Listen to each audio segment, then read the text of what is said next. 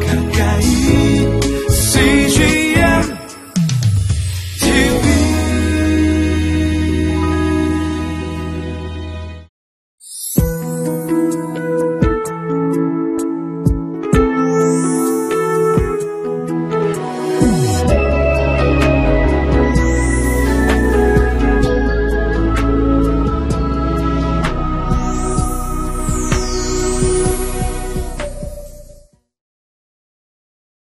오늘 말씀을 묵상하면서 마음이 침울해지고 우울해지고 어두워진다는 것을 경험하게 됩니다.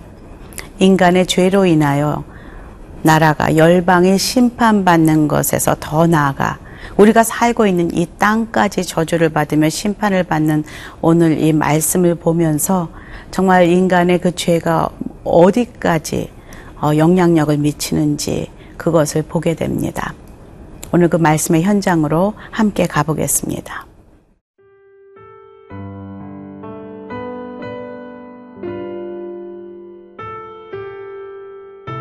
이사야 24장 1절에서 13절 말씀입니다. 보라, 여호와께서 땅을 공허하게 하시며 황폐하게 하시며 지면을 뒤집어 엎으시고 그 주민을 흩으시리니 백성과 제사장이 같을 것이며 종과 상전이 같을 것이며 여종과 여주인이 같을 것이며 사는 자와 파는 자가 같을 것이며 빌려주는 자와 빌리는 자가 같을 것이며 이자를 받는 자와 이자를 내는 자가 같을 것이라. 땅이 온전히 공허하게 되고 온전히 황무하게 되리라. 여호와께서 이 말씀을 하셨느니라. 땅이 슬퍼하고 쇠잔하며 세계가 쇠약하고 쇠잔하며 세상 백성 중에 높은 자가 쇠약하며 땅이 또한 그 주민 아래서 더럽게 되었으니 이는 그들이 율법을 범하며 율례를 어기며 영원한 언약을 깨뜨렸습니다. 그러므로 저주가 땅을 삼켰고 그 중에 사는 자들이 정죄함을 당하였고 땅의 주민이 불타서 남은 자가 적도다. 새 포도즙이 슬퍼하고 포도나무가 쇠잔하며 마음이 즐겁던 자가 다 탄식하며 소고치는 기쁨이 그치고 즐거워하는 자의 소리가 끊어지고 수금 타는 기쁨이 그쳤으며 노래하면서 포도주를 마시지 못하고 독주는 그 마시는 자에게 쓰게 될 것이라. 약탈을 당한 성읍이 허물어지고 집마다 닫혀서 들어가는 자가 없으며 포도주가 없으므로 거리에서 부르짖으며 모든 즐거움이 사라졌으며 땅의 기쁨이 소멸되었도다. 성읍이 황무하고 성문이 파괴되었느니라. 세계 민족 중에 이러한 일이 있으리니 곧 감람나무를 흔듦 같고 포도를 거둔 후에 그 남은 것을 주움 같을 것이니라. 하나님의 말씀으로 창조된 이 세상 가운데 하나님의 형상을 가지고 창조된 우리 인간들이 죄를 지음으로 언약을 깨트림으로 인하여 사람들에게 심판이 임하고 나라의 심판이 임하고 그리고 이 땅에 저주가 임합니다. 한번 1절 읽어보겠습니다. 보라 여호와께서 땅을 공허하게 하시며 황폐하게 하시며 지면을 뒤엎으시고 그 주민을 흩으시리니 2절도 함께 읽을까요? 백성과 제사장이 같을 것이며 종과 상전이 같을 것이며 여종과 여주인이 같을 것이며 사는 자와 파는 자가 같을 것이며 빌려주는 자와 빌리는 자가 같을 것이며 이자를 받는 자와 이자를 내는 자가 같을 것이다. 사실 땅이 무슨 죄가 있습니까? 사람이 죄로 물드니 그 땅이 함께 저주를 받는 것을 보면서 놀라움을 금하지 않을 수가 없습니다. 우리가 어, 땅을 정복하고 다스리라는 하나님의 명령을 받았습니다.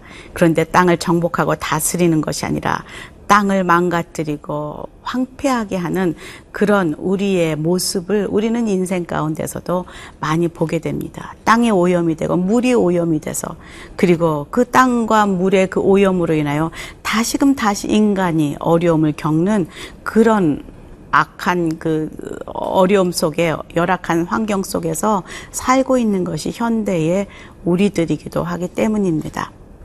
요즘 많이 그 살충제 계란에 대해서 어, 많이 신문에 오르내렸습니다. 근데 그 살충제 계란을 그 낳은 닭을 추정해 보면 그 농장 주인이 나 그 TV에 나와서 그렇게 말하더라고요. 나는 아, 나쁜 음식을 전혀 먹인 적이 없다. 오히려 친환경적인 그런 모이를 주었고 환경도 너무나 좋게 해서 정말 좋은 알을 낳으려고 어 그렇게 애써 왔었다. 그런데 왜 이 닭이 이런 알을 낳았는지 모르겠다라는 그런 이야기를 하며 울먹이는 것을 보았습니다. 그런데 조사한 결과 먹이에 문제가 있는 것이 아니라 환경에 문제가 있는 것이 아니라 그 사람이 살충제를 쓴 것이 아니라 땅에 이미 그 살충제가 물들여 있어서 땅의 문제였다라는 그런 어, 뉴스 리포트를 들으면서 그곳에서 아무리 우리가 좋은 것을 한다 하여도 이미 오염된 땅과 물을 우리가 고치지 않는 한, 다시 회복하지 않는 한 정말 이 어려움의 이 악순환의 고리는 계속되겠구나라는 생각을 하며 기도가 저절로 나오지 않을 수가 없었습니다. 그렇습니다. 우리가 살고 있는 땅은 그런 땅입니다. 하나님께서 우리와 관계를 맺어 놓았다는 것이죠. 오래전에 어 아프리카의 우간다를 다녀오신 선교사님이 당근을 하나 보여주셨습니다. 그러면서 그곳에서 영적인 부흥이 일어나는데 정말로 놀라운 것은 그 교회에 부흥이 일어나고 영적인 부흥이 일어나면 사람들이 하나님께 돌아오는 그런 역사들이 일어나는 그 마을에 그 농작물들이 상상 이상으로 사이즈가 크게 나고, 있다라는 그런 이야기였습니다. 그리고 당근을 보여주시는데 이만하게 보지 못한 큰 당근이 어, 그곳에서 수확이 되고 있고 큰 감자, 호박들이 어, 그곳에서 수확이 되고 있다는 놀라운 소식을 들었습니다. 그러면서 정말 말씀대로 아 사람들이 주님 앞에 돌아올 때에 땅까지 축복을 받는구나라는 그런 생각을 하였습니다. 또 하나 들은 것이 있습니다. 그 비무장지대를 지나가는 그 어, 그때 개성으로 버스를 타고 우리나라에서 어, 그곳을 갔던 한 자매가 저에게 고백했던 말 중에 하나가 그 비무장지대가 이쪽은 남한이고 이건 북한인데 똑같이 살림이 자라나요. 아무도 들어가지 않는 땅이기에 똑같이 나무가 자라고 숲이 자라야 하는데 북한 땅을 딱 들어가면서 그 땅이 그 나무가 전혀 없고 황폐한 땅으로 변화되었다. 그런 이야기를 합니다.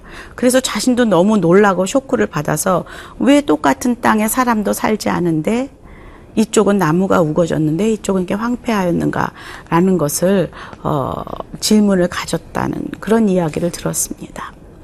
저는 정말로 하나님께서 이 땅과 이, 나, 이 모든 그 물과 우리가 사는 이 지구를 우리에게 맡기셨다는 것을 믿습니다. 그러기에 우리가 힘써 믿는 자들이 먼저 이 땅에 그를 보호하며 사랑하며 어, 지키며 나아가야 하는 그런 역할을 우리가 먼저 앞서 해야 된다는 것을 오늘 말씀을 통해서도 깊이 공감합니다. 오늘도 그것을 잊지 않는 우리 성도들이 되기를 간절히 바랍니다.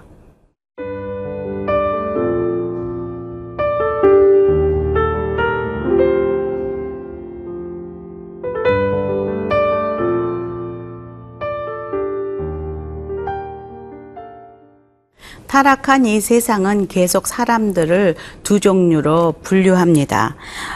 차별합니다. 무시합니다. 업신여깁니다. 그리고 또 한 부류는 자신들을 존귀하게 여기고 VIP라 그렇게 이야기합니다. 그러나 이 심판이 임하실 때, 임할 때에 하나님께서는 백성도 제사장도 종도 상전도 여종도 여주인도 사는 자 파는 자 여자 남자 다 동일하게 만들 것이다. 라고 말합니다. 그리고 이 땅을 이 저주받은 땅에서 수확하지 못하는 이 모습을 실감나게 이렇게 표현하고 있습니다. 7절에서 10절입니다. 새 포도즙이 슬퍼하고 포도주가 쇠잔하며 마음이 즐겁던 자가 다 탄식하고 속고치는 기쁨이 그치고 즐거워하는 자의 소리가 끊어지고 수금 타는 기쁨이 그쳤으며 노래하면서 포도주를 마시지 못하고 독주는 그 마시는 자에게 쓰게 될 것이고 약탈을 당한 성읍은 허물어지고 집마다 다 문이 닫혀서 들어가지 못하고 하는 그런 이야기들이 지금 계속 되면서 마지막에 10절에 모든 즐거움이 11절에 사라졌다. 그래서 땅의 기쁨이 소멸되었다. 라고 말하고 있습니다. 더 이상 이제 땅으로부터 나오는 수확이 없기에 어떤 즐거움도 우리에게 없다고 이야기하고 있습니다. 정말 암울한 그런 장면이 아닐 수가 없습니다. 땅이 저주를 받으니 인간도 함께 기쁨과 즐거움이 사라지며 저주를 받고 마는 그런 모습을 표현하고 있습니다. 땅이 황폐해지고 이렇게 공허해졌다는 것은 마치 노아의 홍수 후에 그 땅의 그 모습을 어, 바라보고 있는 것만 같습니다. 13절에 이렇게 말하고 있습니다. 세계 민족 중에 이러한 일이 있으리니 곧 감람나무를 흔듦 같고 포도를 거둔 후에 그 남은 것을 주음 같을 것이다.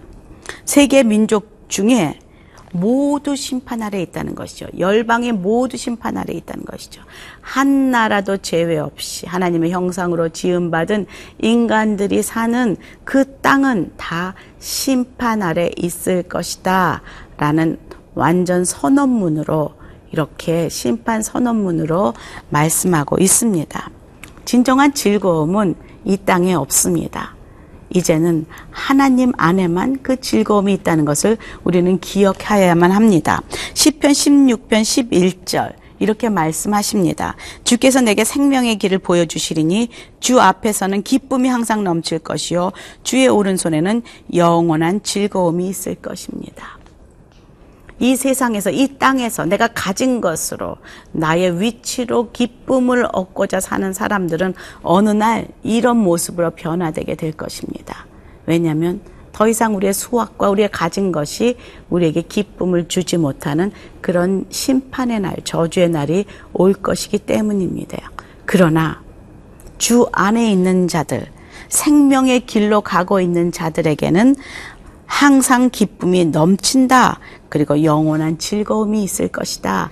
라고 시편은 말하고 있다는 것이죠. 그런 사람들은 남은 자들이 될 것입니다. 여기 13절에 보니까 남은 것을 주음 같다. 이 단어 남은 자들이 우리에게 소망입니다. 이 시대에도 마지막 시대를 이끌어가는 언약 백성, 그 남은 자들이 우리의 소망입니다. 저는 이 말씀을 보면서 나는 과연 어느 쪽에 속한 자인가? 하나님 안에서 즐거움과 기쁨을 찾는 자들인가? 아니면 저주받는 이 땅, 그리고 소화기 없는 이 땅, 우리에게 즐거움과 기쁨을 앗아갈 수 있는 이 땅을, 땅의 수확을 바라보며 살고 있는 이 땅에 속한 자인가? 오늘도 저에게 주님은 물으십니다. 함께 기도하겠습니다. 하나님, 인간의 죄로 인하여 저주받은 이 땅을 바라보며 마음이 아픕니다. 하나님, 주의 백성들이 주의 자녀로 하나님 앞에 소망을 두며 주님 이 땅을 주님께 올려드리며 그렇게 살아가는 귀한 은혜와 결단이 있기를 간구합니다. 이 땅을 극률히 여겨 주시옵소서 예수님 이름으로 기도합니다. 아멘.